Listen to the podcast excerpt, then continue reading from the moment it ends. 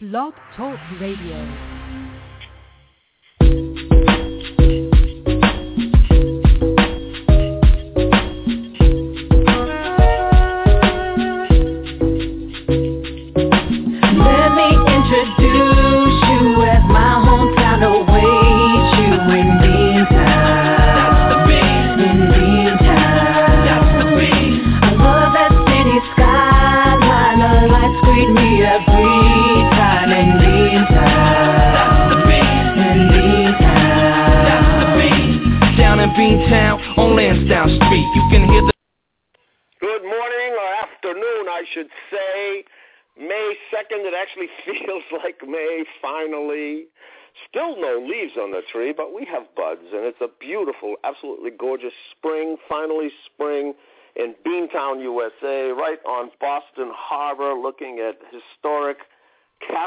Island in Boston Harbor itself.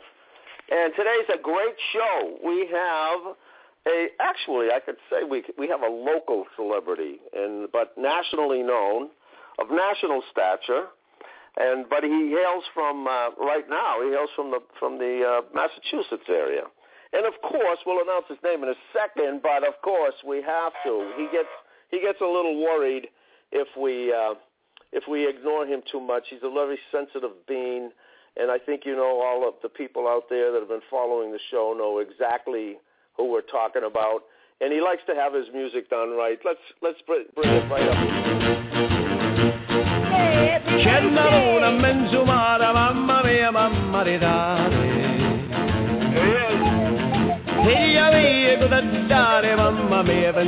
Tu. Lo sempre lo pesce. Se la fantasia dei mia, la la dio la, pesce e baccalà, uè calamara giaccata. Second There we go, ladies and gentlemen, all the way from Beantown, Beantown's opera maestro Enzo Canal- Canalini. Annalini, you forget my name for a minute, Tommaso. Buongiorno, everyone. How are you today, Tommaso? You know, I almost Okay. forgot we had a show today because I just sat down. I just got myself a nice Hello? big glass of a chocolate milk, you know, straight up. I don't like We're going to get to you, Tim. You hang on, Tim. We're, we got you. We're on. All good. All right, hang on. We got to give Enzo his time. He gets very sensitive if we don't give him his No, time. I'm Go on ahead. contract. You know, I get paid either way, so it don't make no difference to me. But uh, hey, what's going on with the show today, Tommaso?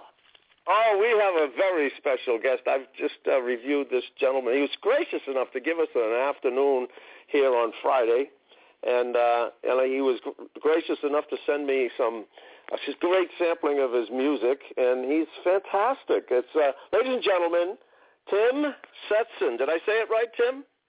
Uh, Tim Seston. Like the town of All right. Weston. There we go. Hey, that sounds good. That's good. Well, welcome to Beantown Pals, Tim. Thanks a lot. It's great to be here. I'm excited. Yeah, exactly. Now you you were you, we talked a little bit this morning, and you were on your way to from where the Cape to Acton, Massachusetts. I was I was just at, at my home in, in Concord, and I was driving to uh, a studio in Acton, um, where I'm working on uh, my first musical CD. Um, so I was prepared three songs and had my piano player Annie Lieberman, and we were uh, we were recording three songs that are going to be on my upcoming album. Fantastic. Let's get, I'm let's hear excited. it for that. I'm excited. That sounds good.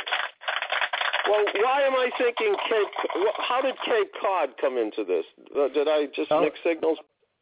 No, not at all. Um, so my wife is a is a high school teacher at Concord Academy, and we've lived on on the Concord Academy campus for 14 years. And uh, we we uh, bought a house down in Falmouth um, probably 10 years ago now, uh, so we could have a place to to go when when we were done with school and and uh, you know we're not living in the dorms, uh, just to have a place with a little bit of, of respite. And so that's where we spend most of our, our summertime and weekends and some vacations. That's a nice Enzo. town. I've been there many times. It's beautiful there. Yeah, Yeah, Enzo, absolutely. we have a we have a rich guy on the show today. I was thinking too. it's it's nice. We we've got we've got the two different places, uh, and and you know it's a very different lifestyle to be a boarding school, um, you know, faculty member and and uh, and living on campus. Um, so a lot of uh, a lot of benefits and and uh, but you know, teach teachers don't make a whole lot of money. So I would say I'd say you're, you're sort of half right there. Oh, you know that's a heck of a perk though. Free free lodging. That's fantastic. It- God it bless is. you guys. Yeah, it's, it's really great. We love it here. That, that covers a multitude of sins, and so therefore, what I, what I love the most about what you show in your website, and you certainly show in your correspondence with CMN, is you're extremely proud of your three sons. Yeah, yeah, I, I am. They're uh, they're they're great boys. Um, you know, my son Charlie's nine, and my twin boys Luke and Owen are five, and uh, you know they're just they're just happy, and they're they're all three really kind people, and that's uh you know that's that's a really great thing. Well, uh, oh, you get you get you get huge huge response on that one because uh, you know, Tim, I'm going to one of the things I love most about doing the show and being involved with Beantown Pals and having our characters and we created a toy line and we uh, our motto is all Enzo. What's our motto? Those three three sentences. Uh, Use your use your never bean. curse the darkness, uh, walk it backwards sometimes, uh, never give a wood a nickel to anyone, uh, and uh, uh, God to bless America, get your citizenship papers as soon as you get here. Am I right? How how many was that, Enzo? I think you heard me. no, I think I don't think you win it on that one. In fact, I'm going to give you the Raz on that one there. Um, no, it's use your being, trust your heart, build your character, Enzo. Yeah, yeah I know that. I was just a fooling. I know, know that. I know. You attest to me. So anyway, we um, we take pride in in trying to not only educate and to entertain kids, but to give them some some really important guiding principles so that all kids can live their dream. Mm. Good, so good important. stuff. All good all good lessons, right? Yeah, and we- we try to tell them to use your being, and of course, but trust your heart. And we say build your character, but we also say, and Enzo and I talk about this, whether you follow your gut, and what we mean by that is your intu- intuition, your instincts, that part of you that feels that it really understands that there's some message coming from a higher place inside that really takes care of you and wants the That's best right. for you. So you follow you. You Yeah, must follow exactly. your dreams. Right, and so you, you know, I, all I could think of was remember Fred MacMurray. Maybe we're dating ourselves, but he had a show called My Three Sons. Sure. I I, I, I I remember. remember it. I never I never saw it, but I, I do remember it. Okay, and well, you so, but the thing is that's interesting, and we're going to play a song right now. You get your inspiration from your three sons. I do.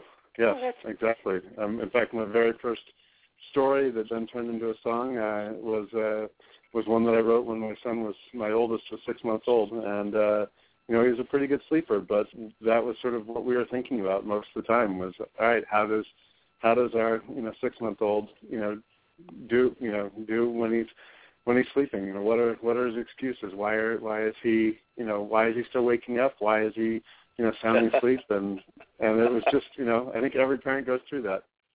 Exactly. So can we jump right now to the song? Do you mind? Yeah, sure, please. I'd love Okay, to here we go. song.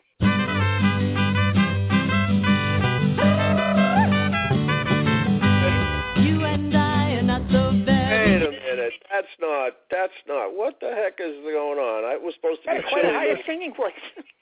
That was chilly. Supposed to be chilly little Charlie here. Why didn't that get loaded as that? Um, all right, you let's loaded do. it again? Ah, maybe I made a mistake and titled it it, it wrong. But here, let's do. I, I let's plus this one. At least it'll be one of your songs, Tim. let's let's try this. Here we go. I'm going to sing through it.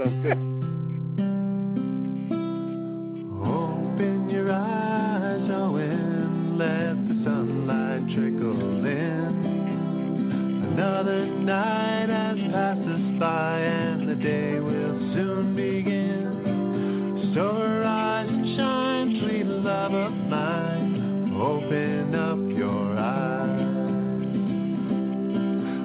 your your head up a little, Luke. Hear what's happening all around. Like the bluebirds singing and the church bells ringing, they're filling the morning with sound. So rise and shine, sweet love of mine. It's time to lift your head. So get up on your feet and get going. It's time to start your day.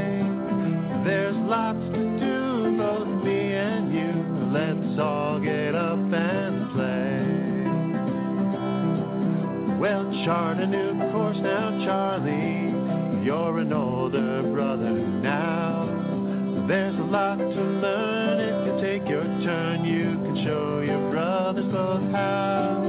So rise and shine, sweet love of mine. If you want to take your turn, you get up on your feet and get going.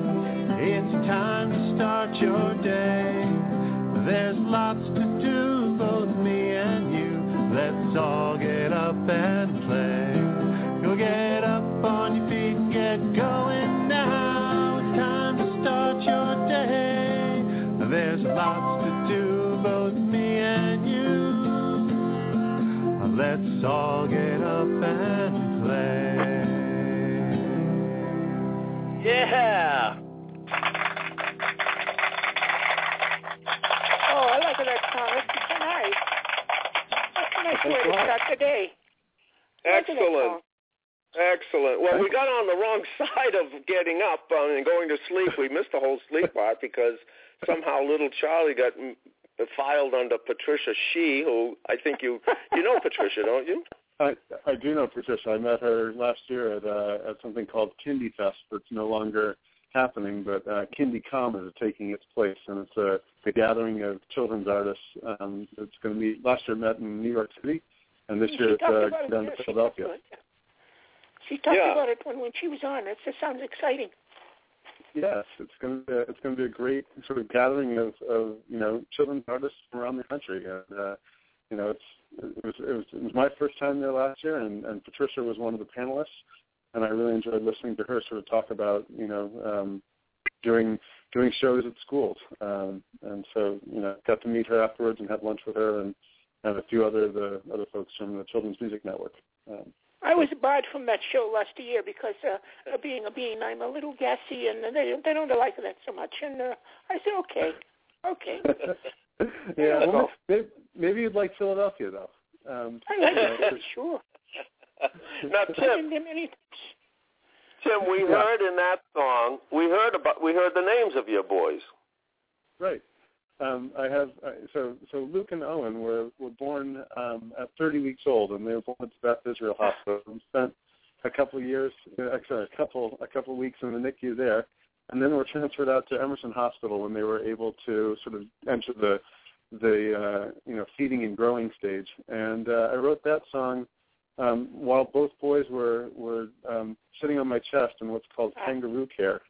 Um, you know, they just they were no bigger than you know a little bit bigger than my hands, um, and uh, it was just sort of having some real quiet time with them, and and sort of that melody came to me, and and uh, you know singing about them, and so you know I think that's that song is as old as they are now. It's you know it's a little over five years old, and uh, the recording was um, was done with uh, you know myself and, and a piano player that's now Luke's piano teacher. Um, Ah. Her name's Annie Annie Annie Lieberman. So um, yeah, really really have you know I've enjoyed that song, and uh, I'm able to you know sing it in concerts when people really want us to hear my story, and it's clear that the audience is is sort of with me, and and uh, I'll do that one. It's and it's really nice and quiet, and, and it's touching, and I, I enjoy it. Yeah, you know, let's, I love I love the the connection you have. It's obvious you have a deep connection with your kids. Yeah, I, I do. They're they're great. You know, I I stopped teaching when uh, when Charlie, my oldest, was born. Um, stopped teaching full time, and and uh, you know just realized that it was going to be you know easier and and uh, better for the whole family to sort of have you know someone at home at all times. And and uh, you know over the years we we sort of both have worked part time and. Um, you know, we had someone that helped us out for a little bit here and there to patch up hours, and and then you know then the sort of music and storytelling got going and and uh, I was able to sort of say, you know, I don't need to go back to teaching. I'll, I'll do some music and storytelling, and my wife's now back full time, and um, it's all working out for our family. Isn't you know uh, that's the part that's the part of the story that we keep every show. We want to tell kids that they can follow their dreams, and you're doing it. Yeah, it's you know I, I think first and foremost for me is is being a dad, and you know I I know I know lots of dads who are, are great fathers and great people and um and you know spend a lot of time on weekends you know just catching up on on what what their kids are doing and uh you know I get to do that you know seven days a week and that's that's really fantastic for me. and and your wife being a teacher, she's obviously living right there. So when she's through with her classes, she gets to see the kids, right? Exactly. Um, you know, in fact, uh, I think our second and third year of being parents, we we both worked half time here as, as teachers, and and uh, we used to pass Charlie off. Um, you know, my wife would come out of her classroom and and walk home, and I would sort of see her coming, and in that five minute transition period between classes, I'd then go and and uh, and teach my class. And uh, remember, there was one one girl that was in both our classes, and you know the the uh, the, the key would be you know could I beat you know Angela from my wife's class to my classroom. so that you know. and, and usually it would happen. Usually it would happen. So it's all good. Well, again, you know, I, I'm without getting into my any um, my my personal philosophy or my prejudices or my uh, political stand, but I think uh, the Which saddest there are many. thing that happened. What's that? What's that, Enzo? Which there is a, I said, which there are many. Go ahead. Yeah, thanks, Enzo. Uh, I think the saddest thing that happened to America is when individuals and people as a whole chose careers over kids. And what you're telling us is you made the decision to do the reverse. Yeah, yeah, we, you know, I really did. We really did. Um, but yet, you know, the career still the career still works out, and that's the nice part. Um, you know, my wife and I have a relationship that that is really strong, and and uh, you know, we both, you know, we're both, you know, really into to the family and both into, you know, our community, and and our school is, is certainly our community. Um, you know, been living on on Concord Academy's campus for 14 years, and you know, lots of wonderful people here too. So, um, and then in the greater Concord community and and, and Boston in general. So. That's great. Well, let's let's go to some more music. I love this one. Can we? We'll play it, and then you can tell us about it afterwards. Okay. Great. Yeah. I want to find out about the storytelling too. I'd like to talk Okay. about that. Oh, exactly. That's that's a really important part of this is how that all evolves because you said it began with the kids. Is that right? Absolutely, and, and in fact, you know, I, I think any of the next uh, songs you play is uh, is going to be a good lead into me telling you about about the story because I think Okay, Uh, here we go. Jack was determined today he would find answers to riddles that cluttered his mind. He mapped out a plan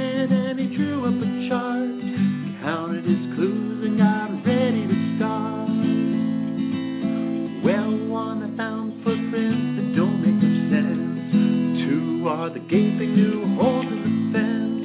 Three, I heard noise while sleeping last night. Four, I'm suspicious of something isn't right. We're gonna stomp, stomp all around the floor. Stomp, stomp like a dinosaur.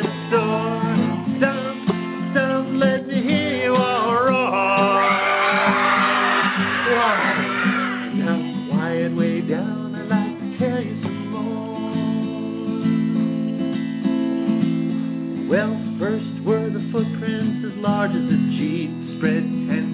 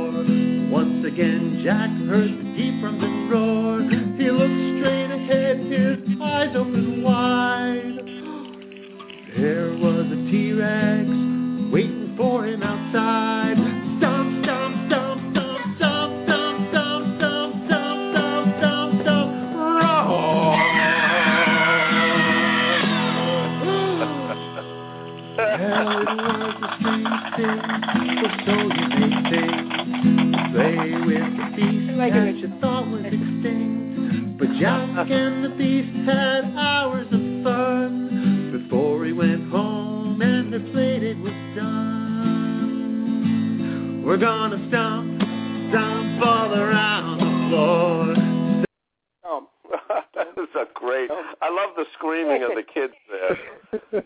it's really fun.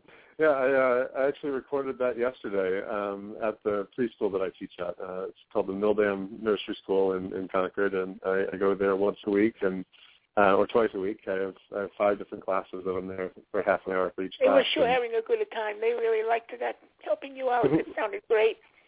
What enthusiasm. We had a ton of fun, and they were, you know, what was really fun is is while we were recording, they were all sitting sitting very quietly and patiently and listening to the verses on the benches, and then at every chorus they jumped up and and uh, and stomped around and and then you know had those big roars, and then you know just as the song says, now we'll quiet way down and and I'll I'll tell you some more, and uh, Right. and it was it was a ton of fun. I think How- music how is much- so important for kids. So important. That, uh, of course, I'm into music myself, but uh, younger kids should have music their whole life. They should sing it. They should listen to it. They should be exposed to it. They should do everything they can to stay with it. And the first thing to go when they cut the budgets in school is the music and the art. It's a sin. It's a sin. Yeah, well, you know, I think the the nice part about that song is um, is you know it was also written in a minor key, um, Mm. which I, I think uh, you know kids don't always hear a lot of songs in minor keys, and so that Mm. was really fun. And and there was some counting in there, and um, you know the rhythm of the stomping um, was is, is really good for the kids. And you know I I was a I was a math and science teacher before Ah. you know before doing this uh, storytelling and and children's music and you know a lot of you know what I know from math and science and and music all sort of ties together and it's it's kind of It really does, and people don't realize that. It's not just a, it's not just art. It's not just uh music. It's uh, and not just a dance. It's it's it's all related, and it and the people who do well in that seem to do well in all the sciences and all the humanities and and all the other the other subjects in a school. And without it, they don't do as well. Yeah, And I I, think there are know, many many studies that show that. There, there are lots of lots of good research on on the Hmm. importance of music and the arts. Well, I'm gonna. I recently I speak to inner city schools, and I recently went to a school to, to speak, and uh, they brought uh, another class in, so I had like uh, two classes in one, and I, I was actually lucky enough to start taking video of it on my camera on my phone, and it hit me because the kids came in and you, the and it, now I'm going to go back to your math and science days, and I'm going to go back to and we're going to go to what you're talking about now. And I want you to describe if you found the same phenomenon that I did with the kids.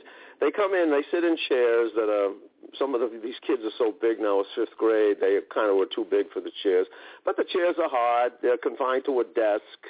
They're um, they're basically held almost captive, stationary, and they're ready to be lectured to by the instructor, teacher, whatever. And you could just see the lack of energy, the lack of enthusiasm, the lack of care, really, uh, on both sides almost. And as the as the as the, my lecture evolved, I did some role playing with the kids on based on the stories that we had written about Bucky and Betty. And as soon as I ignited their imaginations, it was night and day. These kids were up out of their chairs, improvising, playing games, taking on actually the story and creating the story themselves. And the shift in energy was ridiculous. And I can hear the energy from just that song alone. You want to talk about that a little bit? Yeah, yeah. I mean, so you know, I think everything that I've done in terms of, of storytelling and writing is, is sort of this idea that play is so important. You know, from uh, from the very start, you know, I named my business from page to play, uh, with the idea that you know I'm I'm going to get all these stories out in writing, but the whole idea is to is to take them and, and play with them. And I, I felt the same was true in um, in the classroom. I mean, I taught I taught mostly ninth grade um, math, a little bit of science, and then I taught um, for a year uh, seventh and eighth grade uh, science. And and I think you know in all my classrooms, just trying to get kids thinking about the material in in different ways and getting them up and and you know enjoying enjoying sort of the you know the stories that can be behind even you know even in, in that in that math classroom um, where there's so much you know I taught algebra and solving systems. It just has all kinds of great stories um, you know to, to play along with. And you know so that was that was great. Um, but the the stories that that I've written and the songs that I did and the, the you know like a dinosaur was written for a boy named Jack who I didn't know beforehand um, his parents uh, you know found me online and and uh, asked me to do his his fourth uh sorry his four year old birthday party and said you know we really want to do a dinosaur theme. Do you have any dinosaur songs? And and i i said you know i write a song for every kid that i i do a birthday party and i'd i'd love to write the song. Uh, it would it'd be it'd be a, it'd be a blast. And so that was sort of the motivation behind that. And this idea that you go play with a t-rex um is just you know it was just it was just a lot of fun to sort of think about and you know what would this what would this T Rex do? Would he be nice? Would he be mean? And I said, ah, it's a it's a four year old. Let's let's have a nice T Rex, but have that sort of uh, you know put it in the minor key and have that sort of tension building. Um, you know with the with the holes as wide as street hockey goals and you know the footprints as large as a jeep. Um, just trying to bring as many images you know that I can to the kids and and really have them follow along with that story. That's great. You know, I'm confused because you said you're just cutting your first music album, but and you said everything else has been what story, but everything you've done, we've heard so far, has been music.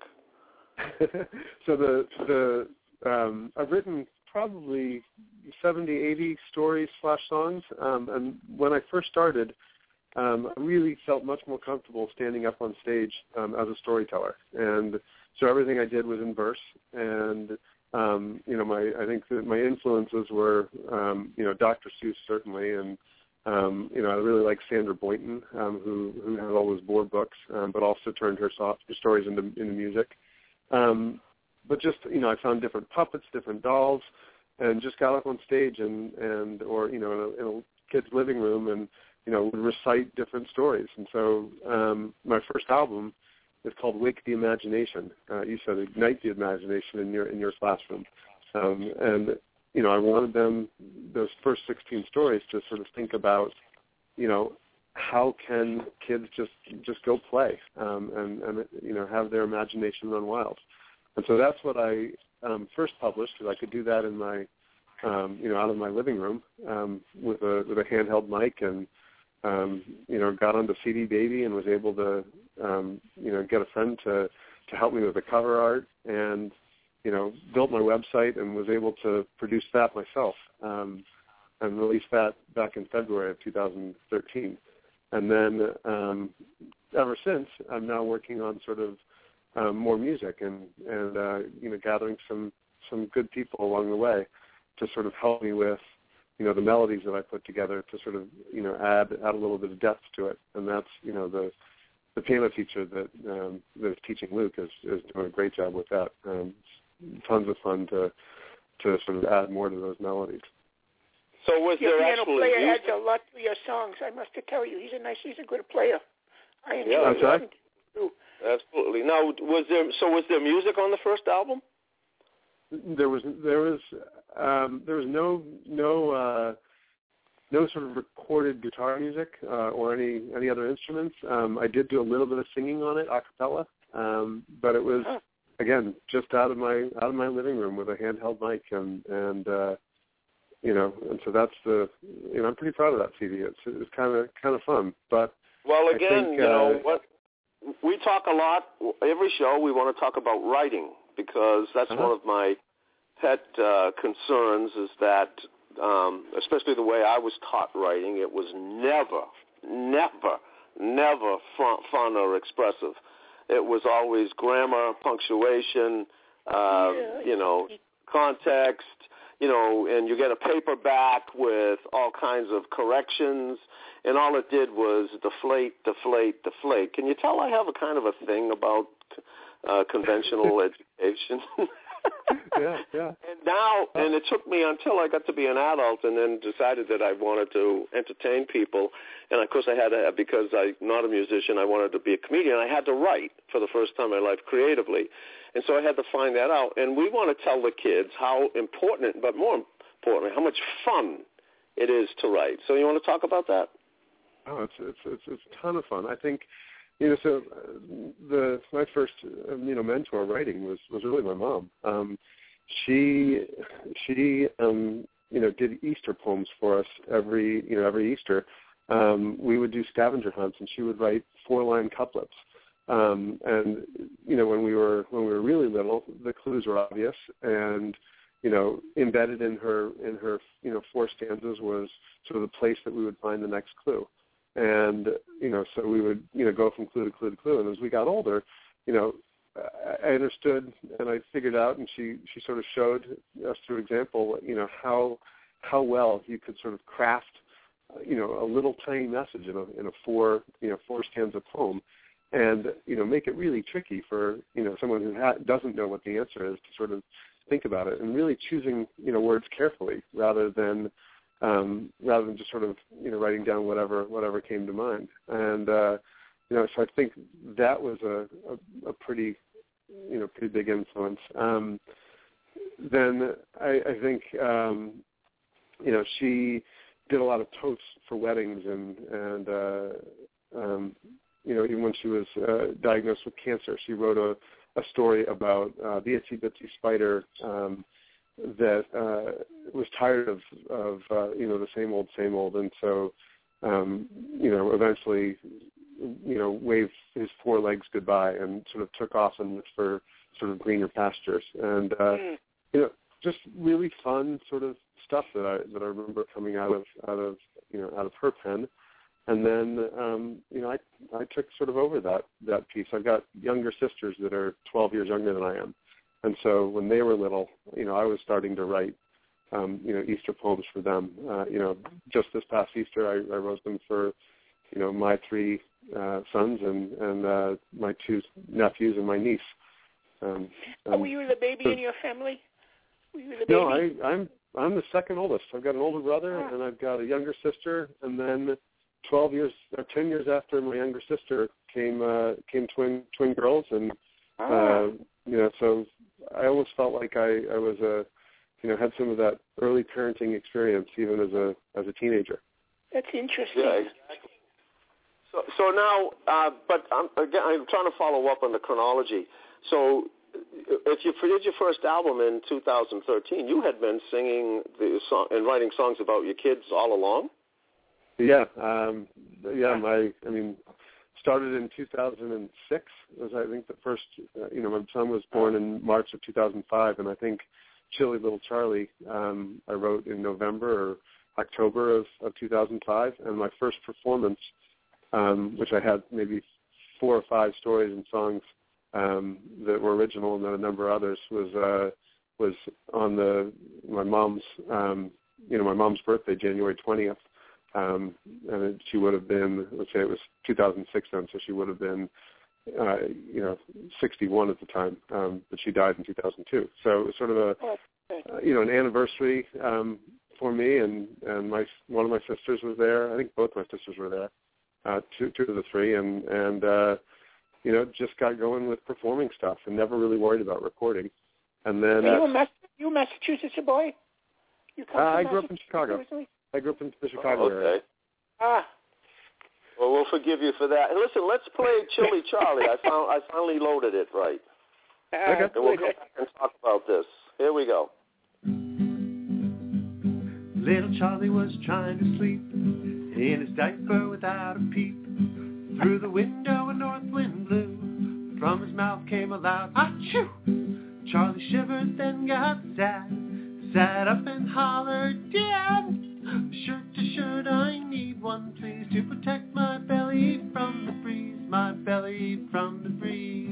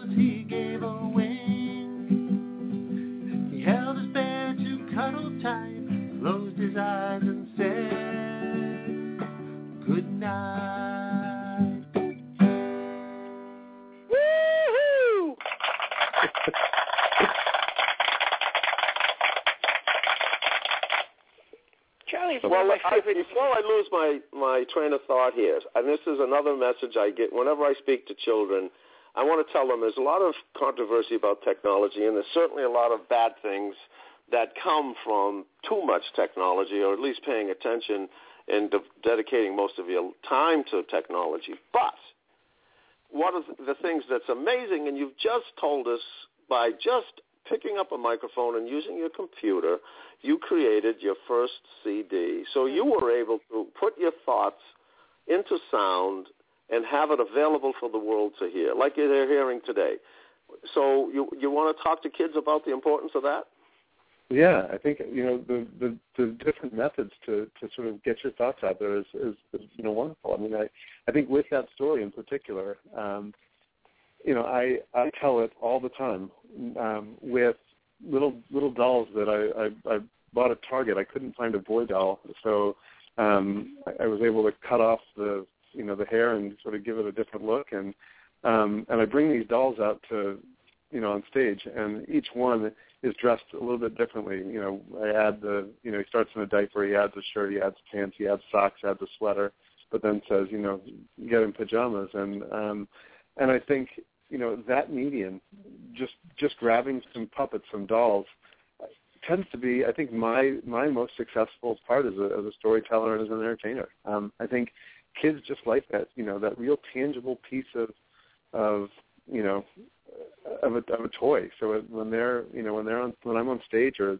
I'm in a living room, you know that's what's most important, not the you know not the technology and not all sort of the bells and whistles. Um, and in fact, you know I, I went to a, a storytelling conference at one point where um, you know one of the one of the speakers you know really talked about what happens when you when you're sort of behind a guitar, behind a microphone, or behind you know any of these other pieces of technology. That it's just a little bit harder to make that personal connection. And I think uh, you know when kids have ideas, you know, just sharing them, you know, orally, um, going around a campfire, singing a song at a campfire um, in a classroom, um, you know, what, whatever it might be. Um, but just having that sort of one-on-one um, or small group sort of experience without the technology is, is kind of neat.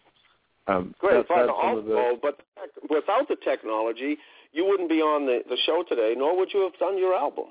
I, I would say that, that said, some of the technology out there is really fantastic. Um, you know, my my my kids, my son Luke has cerebral palsy um, and is unable to walk, and um, his hand movements are, are a little bit slower, and you know he's using an iPad to to you know do some storytelling and do some typing and you know do all kinds of you know cool things. So you know there's there's a good balance for for for it all. And um, I just you know your first question sort of said you know how can you do it one way, but I think the real key is is you know the balance of it all.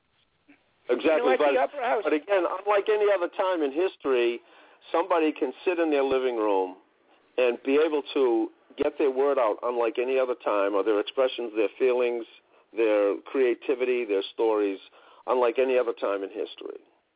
Yeah. It's a, it's Yeah. amazing the technology, and it's easy stuff to do. Yeah, exactly. So now tell us a little bit about how uh, Luke is overcoming his, his, um, his not, I wouldn't say disability, but overcoming, you know, uh, he's he's faced with uh, a certain, I call it adversity.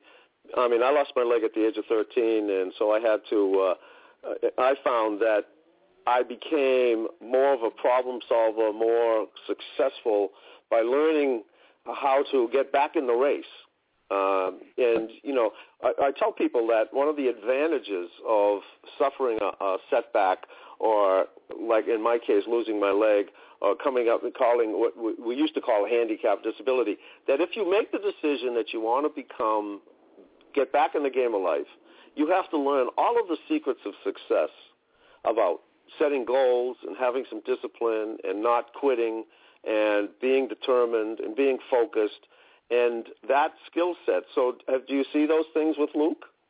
I, I really do, and you know, I mean, the he's he's uh, you know he's five years old, so he's he's you know he's never been able to walk. He's he's uh, you know he goes to physical therapy a couple times a week, and and he's in a, an integrated preschool with his twin brother, and um, and you know lots of kids with um, you know um, that have you know some challenges, some have you know no challenges, but but all of them are sort of you know growing up and getting to know each other. I think you know Luke's Luke's uh, best asset is is his smile and his personality, and I think you know if he can if he can you know stay as kind as he is, he gets he gets so many people just to to you know think about him and think about what what he might need and and how how they might interact with each other. And you know he's got his twin brothers that you know they're just they're just good buddies and they laugh and they're silly. And um you know so for a lot of a lot of his life he's just you know he's just sort of a normal kid. And then for you know other parts of his life you know he can't you know he can't reach over on the ground and pick up a toy that he needs to pick up so he you know he hollers out and you know hey can someone you know get that can someone get me the you know the an, an orange Lego. I want an orange one, not a not a blue one, and I can't find an orange one in the bucket. And so, you know, he does that. Um, so yeah, he's gonna he's gonna have other skills. Um, same kind of thing. You know, I think his twin brother Owen can can run around and play all over the place, and so you know he's got a lot of those experiences and, and skill set. Um, but Luke has an incredible um, you know ability to persevere and to um, to stay focused on things. He's you know he's playing the piano. He sits on a piano bench and you know plays it for an hour or two. Um, you know his his reading and his and his uh, you know recognition of things, his his understanding of names is phenomenal. Um, you know, there's there's this uh, boy that was taking care of him and just playing a little basketball with him while he's in his wheelchair. And as an example to to his physical therapist, I said to her, I said, or I said in Luke's presence, "Hey, Luke, what was the name of that boy that was playing with you three weeks ago?" playing basketball, and you know, right away he said, you know, he's thinking, he's thinking, and he threw out the name. I was like, you know, other kids can't do that. They just don't That's have right. that same sort of focus. So, That's you know, any I any heard- challenge you have, any Exactly. challenge you have is going to bring forth, you know, other, uh, you know, other pieces Yes, that right. you know, As somebody you're gonna coined it at. very well one day for me, they said not disabled, differently abled. Mm. Yep. Yep. You, You know, do and I think- everyone else can do. You just do it a little differently, I think. You know, but you still do it. That's right. And you find you see that was my point when uh, at the age of 13, uh, the first thing I, I consider that the beginning of my life, even though there was 13 years prior to it. But uh, I, my awareness, my awakening came, and one of the things that was laid down as a gauntlet when the doctor told me I was going to lose my leg, I said, "Will I be able to ride a bicycle again?" And he gave an emphatic no, impossible. And you know, I've told the story many times on the show. I I got around that, and I did it without any any ability to see that somebody had done it before me. I had gone out into the void knowing that supposedly it was impossible, and I did the impossible. In fact, so much so that the doctors started to take movies of me and send them all to teaching hospitals all over the country. Look, because in those days, you know, they basically put a kid in a wheelchair and put him in an institution or something. And here's this kid back on the streets riding a bicycle. So, you know, I had to understand at that point that when people say impossible, it's just a word, and that there's always, if you're determined, there's always a way to get around it. And that you're telling us that Luke does the same thing. yeah, I mean, he just he finds he finds lots of other ways to to be interesting and and, and enjoy life, and you know, he really has a, a superior laugh and, and smile, and I think those are are going to serve him really well in, in his lifetime. You know, already, you know, with his teachers and his friends, and you know, anybody who knows him, it's it's uh, you know, it's really great. So, Exactly. We well, one of the things is you- you're right. We learn to become charmers. so the, the great, great. Can we play one more, um, one more song here that I really, I really liked? Let's do a little. uh Here we go. I really enjoyed this. Great.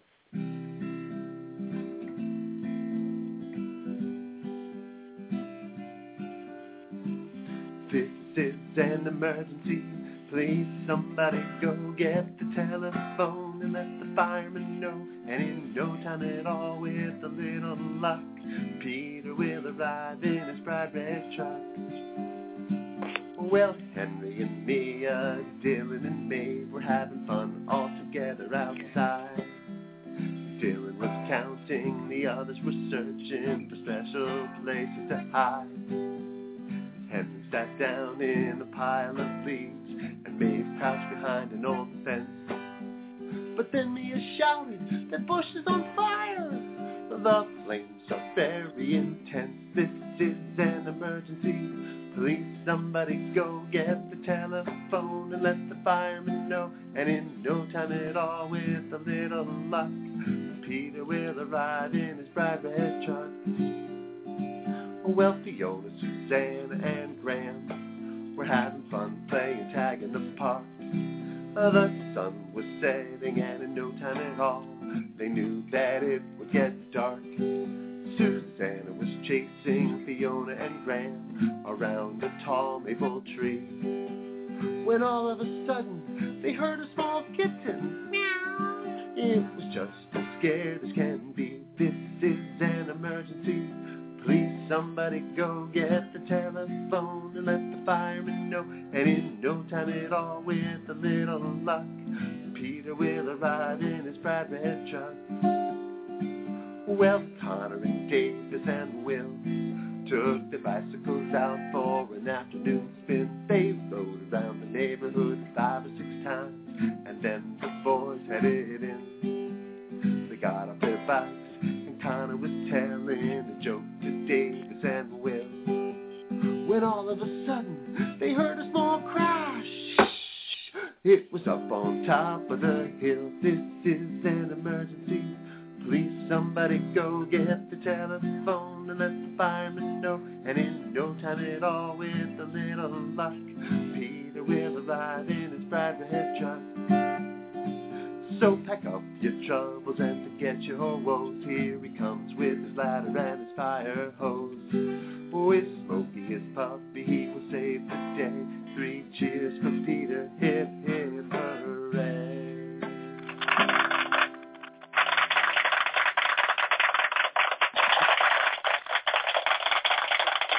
Uh, oh. Tim, what was the inspiration? It's a great I'm song. What was the inspiration for that song? Tell us the story. Oh, so Peter, uh, Peter is actually um, he's a year older than than uh, than my son Charlie. So he's now he's now in fourth grade. Um, but when he was a three year old, um, he was in my class at the Milldam School. I've been there now eight years, um, and uh, his mom had hired me to to you know perform for his three year old birthday party, and I wrote a song called um, Peter's uh, Peter's Fire Suit that's on my Wake the Imagination album. Um, and then when he turned four, uh, his mom had me back and said, you know, we had such a great time last party. He's still into fire, fire trucks and fire suits and firemen. And we write another song, but this time will you uh, include all the people in in his class? And so, um, you know, all those kids that were, you know, in the song right there were all all classmates of Peter's at, at the Milldam School. Um, you know, years ago, and and uh, you know, so that was just a ton of fun to to sort of see how I could weave in all the different names and um, you know think about each kid, and and uh, it's it's really fun because now they're all you know, they're all fourth graders now, and I still see a couple of them around town, and you know, it's very easy for me to remember their names because you know they're they're right there in the song that I, I sing you know quite often, and um, you know, so that's that's that's a real blast for me. Um, just to you know, just to meet kids and have them be sort of immortalized in, in the songs and stories that I'm writing. Well, you do a super job of it, and uh, you're a shining example of uh, fatherhood, parenthood, familyhood, uh, creativity, following your dream, uh, you know, and your bliss. And you, you know, uh, it's people like you that we love to have on the show because we can tell every. Don't- you find? Didn't you find that it was kind of disheartening when everybody would say, "Well, you can't do that. You have to go get a real job. You can't." You know, do your thing. You can't go play music and record songs and do albums and think that and think you're going to get by and right. I mean, you heard that, correct? Yeah, yeah, yeah, and I and I think uh, you know being able to being able to do this um, at the same time being able to parent and you know and and still be part of the community and, and all that it's all it's all really important and uh, you know I, I don't know I'm still I'm still still figuring it all out but it's it's it's good it's really good. Great. Tommaso. See, I'm see, sorry? Yeah, see, our phone Enzo. number in case someone has Oh, a question? Maybe they could give us a call. If anybody wants to call in, we have our phone number is three four seven nine nine six three nine zero three. Enzo, thank you. And, oh, oh, and what else did we forget about the the website? What's your website, Tim? Oh, you can uh, find find me at uh, uh, www.frompage2play. So it's F R O M P A G E T O P L A Y dot com. Um, Great. And Mhm. what does that mean from page to play? I saw that. from page to play was just uh, was just all about sort of taking the words off the page and saying, all right, how can we how can we you know get these images that that are you know in these stories and, and go off and, and, and play with them and really sort of make them your own. And um, I think I've done that in my performing when I when I then memorize these stories and sort of tell them. Um, and it just was you know it was also a, a sort of tribute to to my mom and her family. Um, her last name was Page um, P-A-G-E, and uh, so it was Nice. sort of it seemed pretty pretty natural to sort of think about you know the importance of play and and uh, how how writing and and education and you know all that kind of stuff sort of plays into you know how how does a how does a grown man um, you know make play you know his own and and uh, and really enjoy you know children and childhood and you know all those all those things that I don't know I think I write about and that I that I enjoy so much. Great. Well, uh, if you'd like to hang around, we're going to take uh, we're going to go into Beantown here in, in a little bit, and um, if you'd like to stick around, or if you've got someplace to go, we we'll we'll sign you off. But uh, we're going to play some some Beantown stories right now. But uh, we, have a caller, we have a caller right now. Are you ready? I have a, I got a caller right now. Hello, this is not Enzo. This is somebody else. This is a little Jimmy Smith. Hey, what are you going to play? Bucky and Betty, my favorite people in all of Beantown. well, we're glad to have you, caller. You, you, that's, uh, you've added a lot to the show. I listen to your you show just... every week, every day, sometimes two, three times on the on the on the uh, all kinds of different places on the Blog Talk Radio and on the YouTube and on the MeTube, all kinds of tubes. You know, I like it at Bucky and Betty. I hope you're going to play them today. oh, I'm so glad you called. but I'm not Enzo. That a boy, whoever you were. Well, listen, let's go. Uh, if you and again, uh, Tim, if you decide to go, that's great. But um, it's been a blast Stick having around, you on the show. And listen to Bucky and Betty. Those are my my two favorite friends of all of Beantown. You've got to listen to them. They make I'm you laugh. Gonna, I'm gonna I'm gonna stay right here and, and listen to. I'd love to hear. I'd love to hear a story. But thanks, thanks, uh, Tom, here we thanks, go. Well, we're gonna we're gonna add this here. Come on.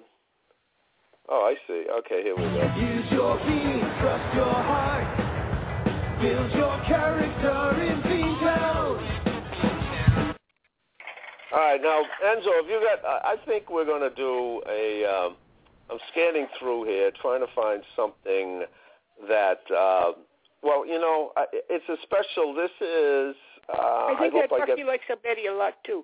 I think okay, we're going to go. Let Betty. Part of what Betty does. Betty's a character. She's a real fun gal, and she's kind of an adventurer, and she's her own spirit and her own mind, and she she's going to do what she loves, and then if uh, she likes to ask forgiveness rather than permission, and I kind of like that in person. So she's in the town of Beantown. She's created a talk show, and her first guest is fitting this weekend because I think if I've got the right story and the right interview, it's going to be today's the second, and in three days it'll be the fifth.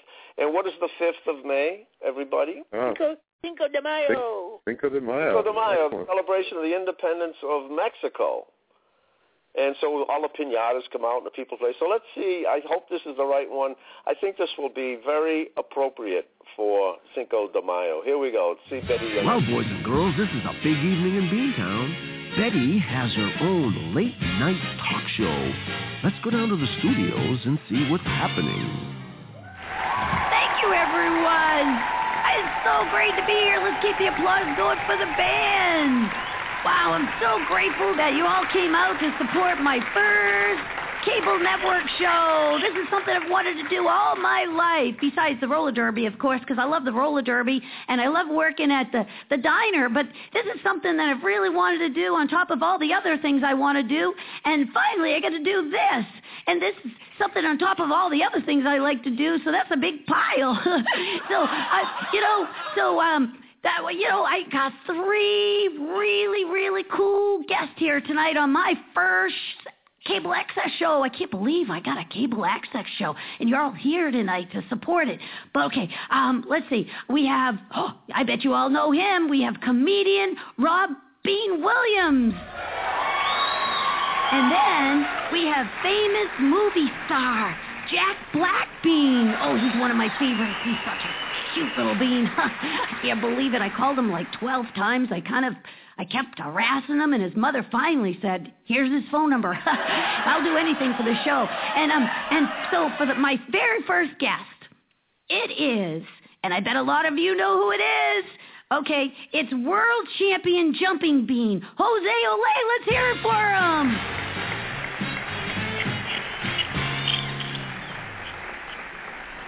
Hey, thank, thank you very much for bringing me to the show.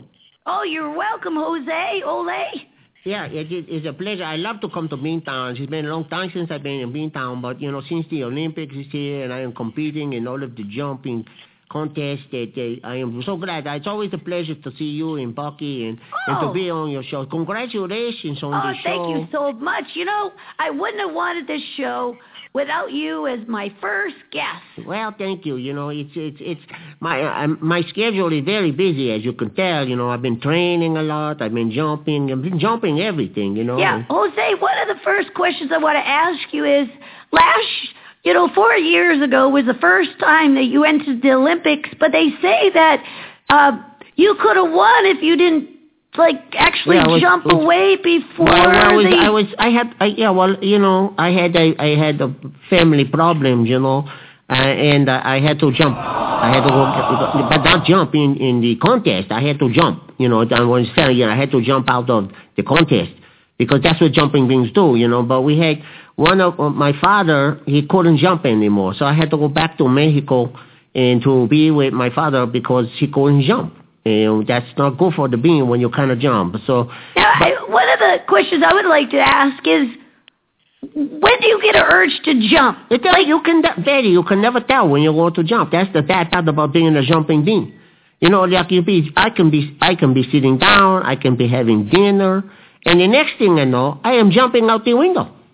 And it just, it, yeah, it's not good. You Wow. know, it's, it's just, yeah, that's because of jumping being. Just, it's not, it's not up to me. It's not up to me. Know, a lot of a lot of bees asked me that when they asked me about who was I going to have as my first guest, and I said Jose Oleo Jumping Bean, and they said that um, that one of the things was that they said that every interview that you have been on in the past, you've never really interviewed well because I got to jump. Yeah. yeah. I tell the guests, you know, I will be there one second, and then you won't see me because I got to jump.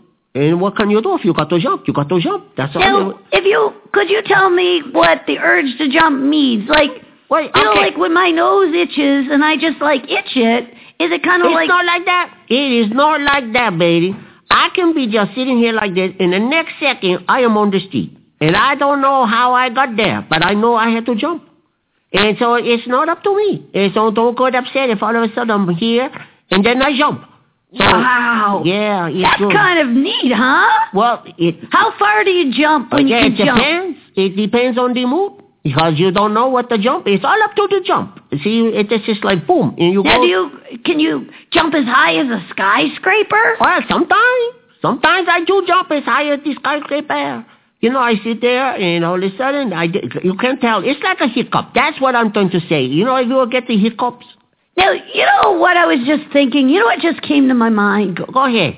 Baby. You know, if you hooked up with Santa Claus Bean, yeah, he wouldn't even need his his reindeer yeah, bean. that's true. If because you, you could hook up to his sleigh and you could yes, just keep jumping. Yes, I could do that. Could But you kind of train But your the jump? problem, Betty, sometimes, what if I don't get the mood? What if I, it's, it's the night before Christmas, and I'm sitting there, I don't get the mood, I'm not going to jump. It could be, it could be Independence Day before I jump again. Yeah, So but that- if you could give some jump to Santa, you could jump. Yeah, that's true, Santa but I, Bean. it's wow. not up to me. That's the point. It's not up to me. I got to jump is a jump. It's got the jumping bean. He doesn't know when he's going to jump. It's not. That's not like I. You you can jump when you want to jump, right? I can do that.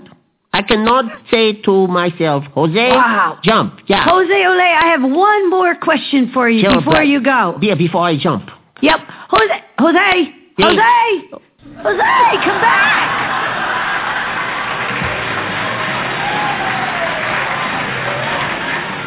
Well, boys and girls, that was quite a start to Betty's first TV show, wasn't it? Looks like Jose got quite a jump on her. Let's hope the rest of our interviews go a lot smoother. Stay tuned. Use your beat, trust your heart. Build your character in Beantown. I love it, Betty. I love it, Betty. She said, I can't believe she's got her own show. Oh yeah, Last time she's I a saw her, she was at the diner. She gave me a she gave me a free ice cream. It was delicious. Don't tell anyone. She's not supposed to do that. She gave me a nice ice cream with a chocolate on the top. Oh, mamma mia! I almost died. It was so good. I cried. It was, oh, it was delicious. and what flavor was it, Enzo? It was double, triple, triple, triple, triple, triple, quadruple chocolate chip cherry cherry with chocolate, double chocolate chip cherry cherry. The best. The Vanilla. best. The best. Thanks, Betty. What what'd you think of that, there, Tim? it was it was funny. I I enjoyed it. You know, I liked uh, I liked a little little bit of Robin Williams and uh, and uh, you know Jack Blackstein. So you know, it's good. To, I was you know I, I thought I thought maybe Betty would have have them on, and uh, you know maybe that's maybe that's for the next show. But oh you know, yeah, we I was, And she didn't even have a Bucky on. Her best friend, Bucky, who's my friend too. Bucky is a funny guy. Bucky Yeah, is a well- guy. we um she uh, actually on one of them she actually had um Beanpot Chopra, and um, there's, a lot, there's a lot of great great people. Well, let's play a little news. I think we we need a little. We haven't had the news in a Is a while. so Beantown a little, bit All of right. the Beantown news. Tom and Enzo, I've, I've got to run. So thanks a lot. Okay, Tim. Thanks for joining us. All right, thanks a lot. See ya. And now we send it back to Steve for what can only be described as a fishy situation. How about this one, Brad? The cat burglar has been at it again. The owner of Sam's Fish Market claims over 500 clams were dug out of the store's cooler last night.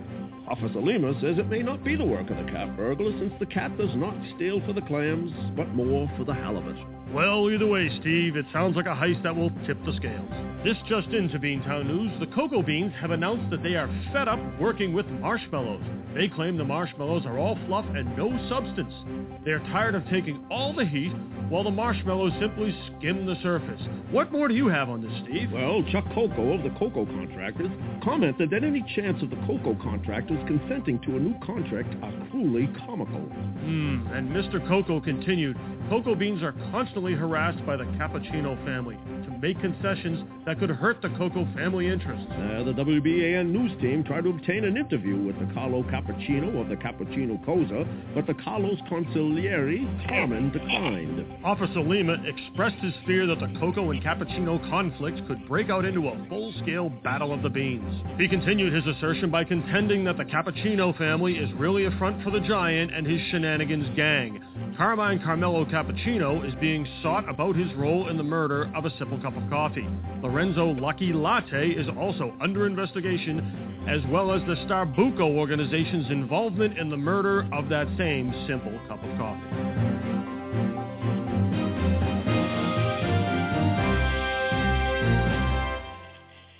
Wow. I like Boy, that. I like to have an update of what's going on in Beantown. That was pretty serious stuff. Yeah, well, it sounds like uh, I hate to say this, Enzo, but it sounds like a lot of your uh, relatives. Uh, Well, I lucky. wonder sometimes. You know, it's I'm getting a little worried. I gotta get from my 1,400 cousins I'm bringing over. You know, from the old country to live with me now that I'm a citizen, and uh, we're we're gonna make uh, some changes in Beantown. I think we don't want any of this kind of stuff going on. It's a very uh, serious business.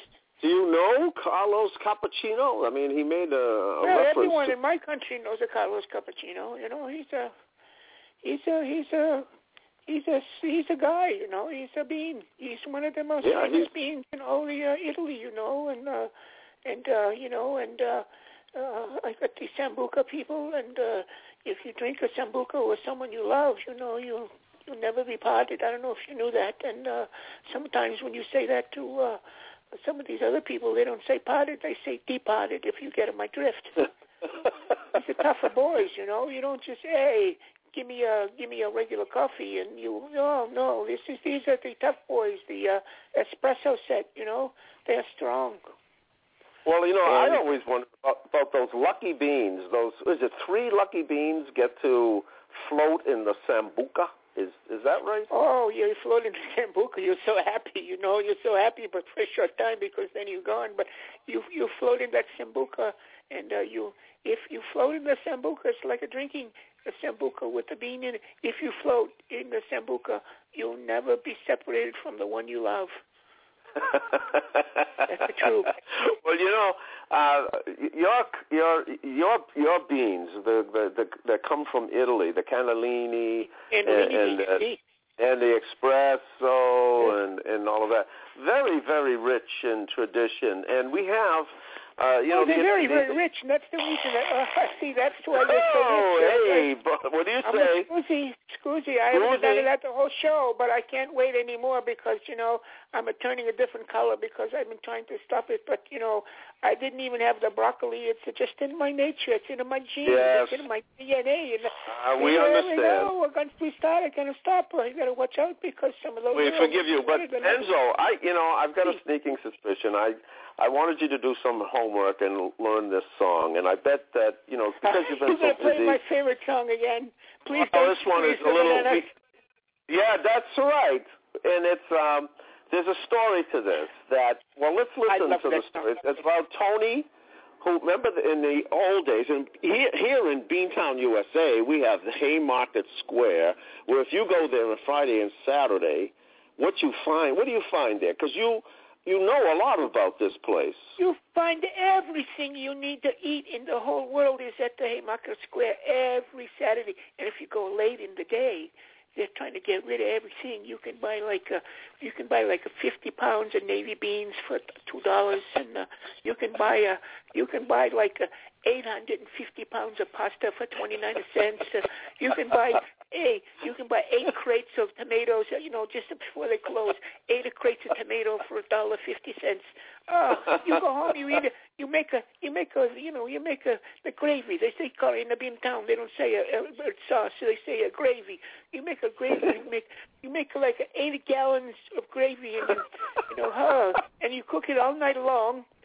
And then all the relatives come like eight o'clock in the morning, and eight gallons is gone in about thirty-five seconds because you never have enough. Uh, you never have enough of gravy. This is a red sauce for the family.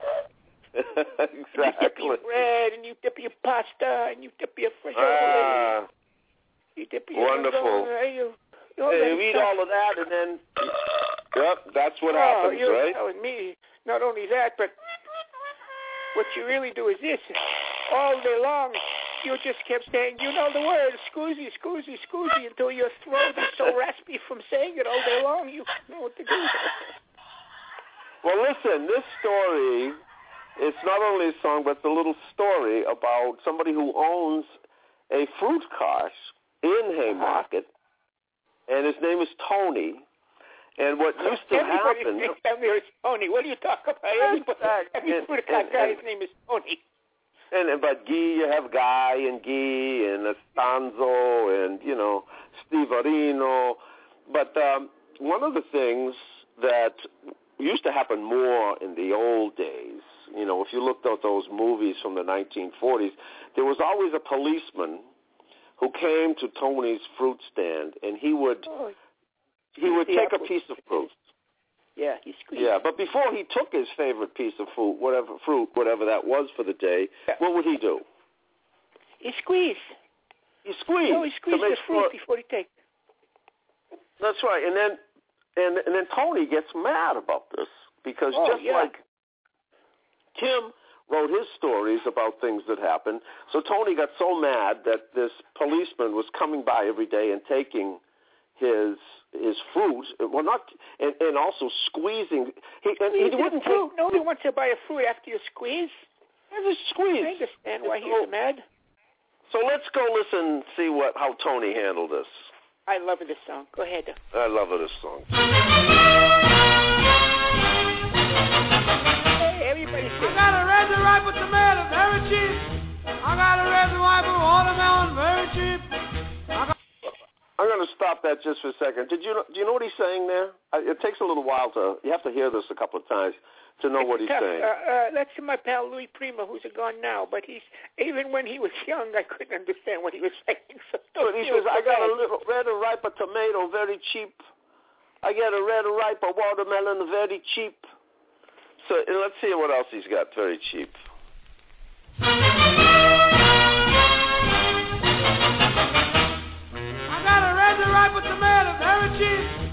I got a red and ripe with watermelon, very cheap. I got a dutagos of fruits. Riley the cop would always stop on the corner at Tony's fruit stand. He would help himself to anything on which he could lay his hand. Riley did this quite often. Plenty of fruit he would soften. Tony got sore. First he swore, then he began to shout. Hey, please no squeeze the banana. Because when you do that, then you make a flat. Hey, please no squeeze the banana. When you squeeze the plum, you put him on the bum. You touch it this, you touch it that, you touch it everything. You push it this, you push it that, then you bind nothing. Oh, please no squeeze the banana. Now if you squeeze the officer, please squeeze the coconut. Hey, please. No squeeze oh, the banana. Banana. Because when you do that, then you make a flat. Hey, please. No squeeze the oh, banana. banana. When you squeeze the grape, you put him out of shape. You touch it this, you touch it that. You take me for a fool. You squeeze it this, you squeeze it that. Oh, why don't you squeeze it your true? Hey, please, squeeze it the banana. If you squeeze the officer, please squeeze the coconut.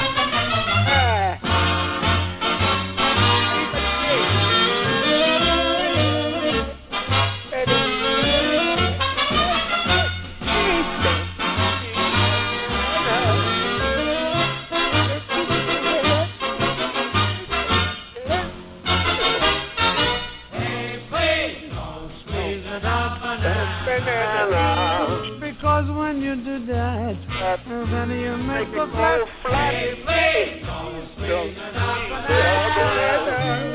When you squeeze at the peach, Mamma mia, what a reach. You touch it this, you touch it that, you touch everything.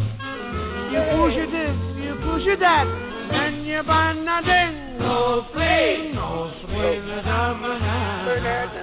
Now if you squeeze the officer, please, the squeeze of the coconut, the squeeze of the watermelon, the squeeze of the go-go stick, squeeze of the bouillon, please no squeeze of the banana.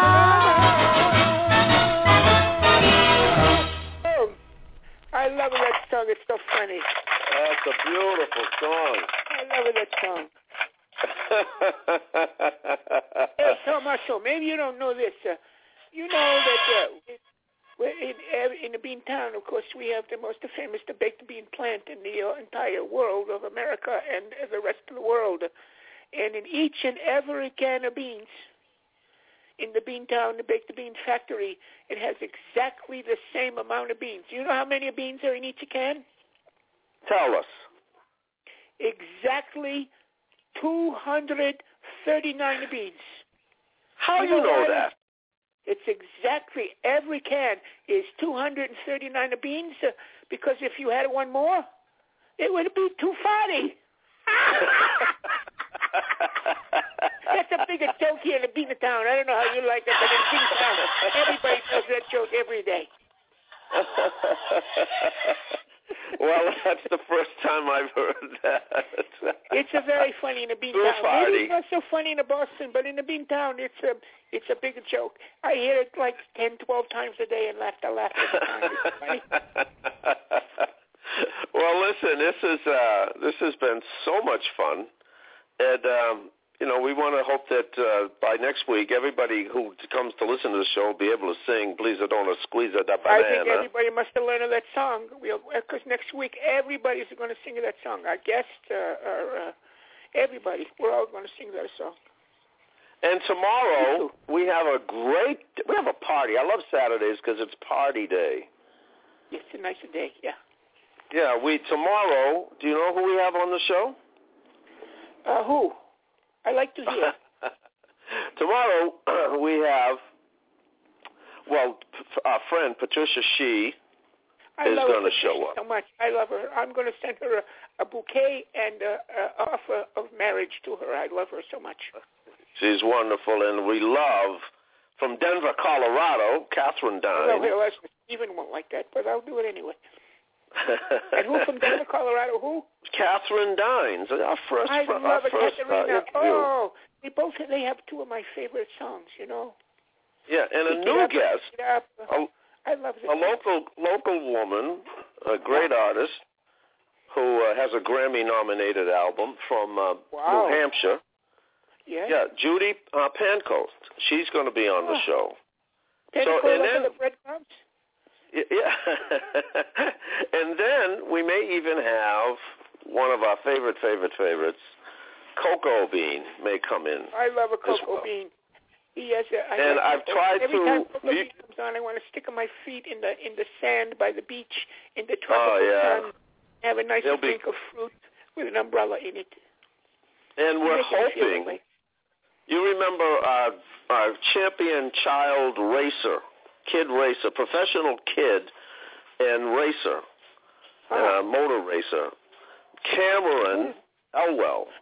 Cameron, I love a Cam- We haven't spoken to Cameron in a longer time. I love know, almost a month. He's a 50-year-old, 10-year-old boy. He knows everything. you know, because he of. Cameron, Cameron Yes. got uh, a Lamborghini, the uh, big famous Italian automobile maker, to come to Beantown to open up a plant.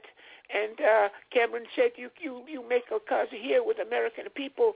You must call them Lamborghinis."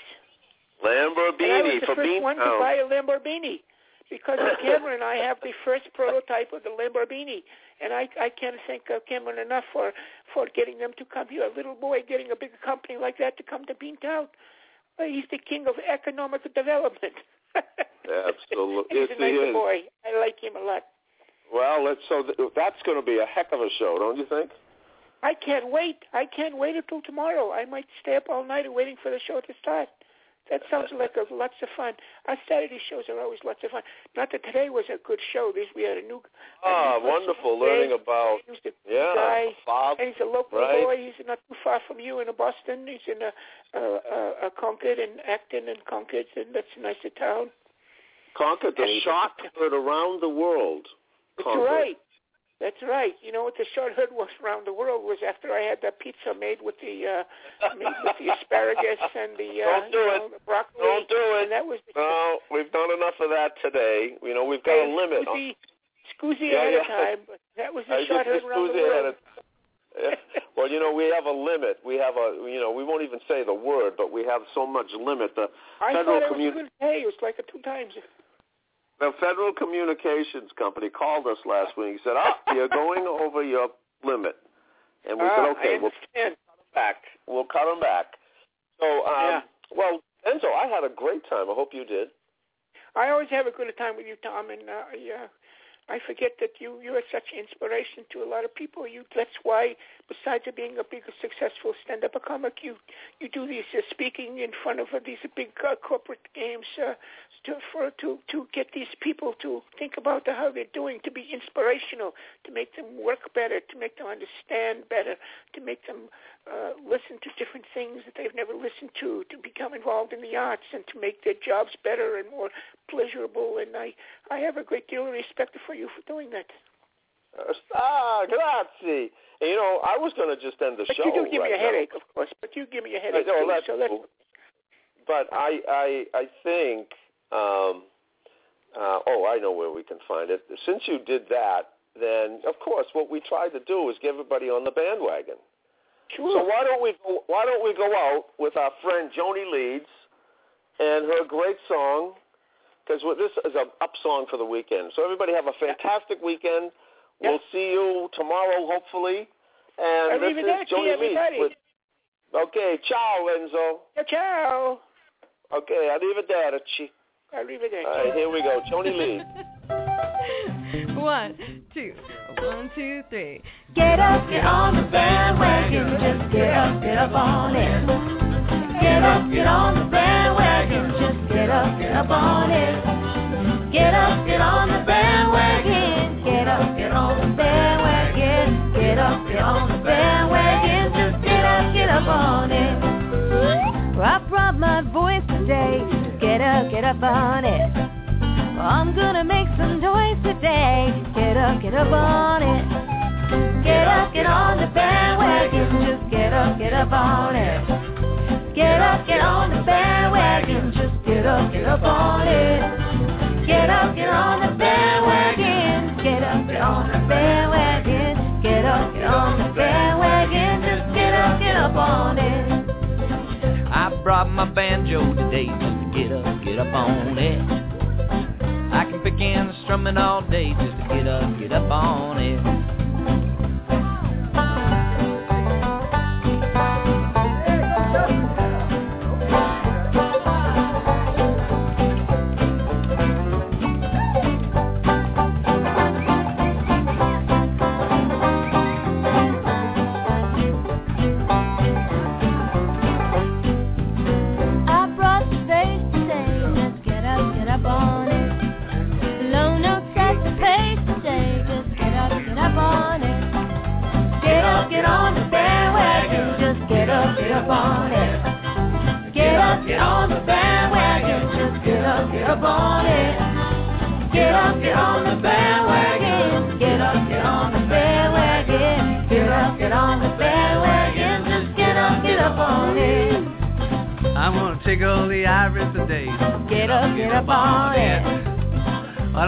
Around and hear me play? Just Get up, get up on it. Here I go, here I go.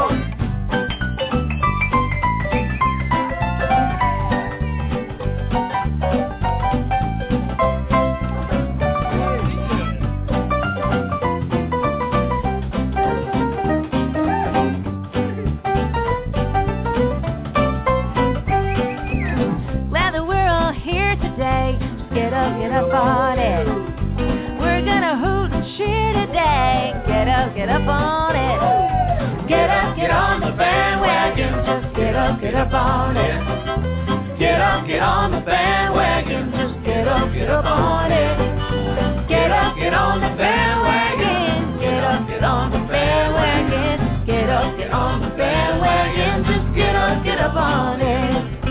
Get up, get on the bandwagon. Just get up, get up on it. Get up, get on the bandwagon. Just get up, get up on it.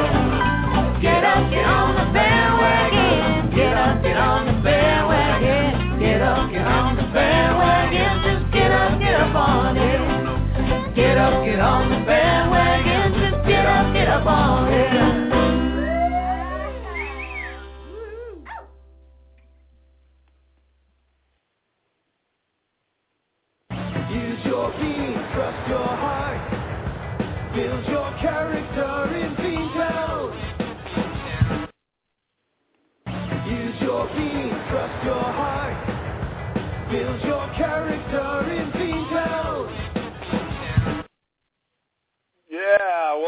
So much, Bean Town Pals, for joining us today.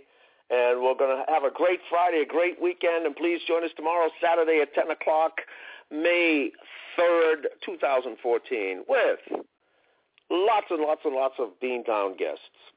Have a great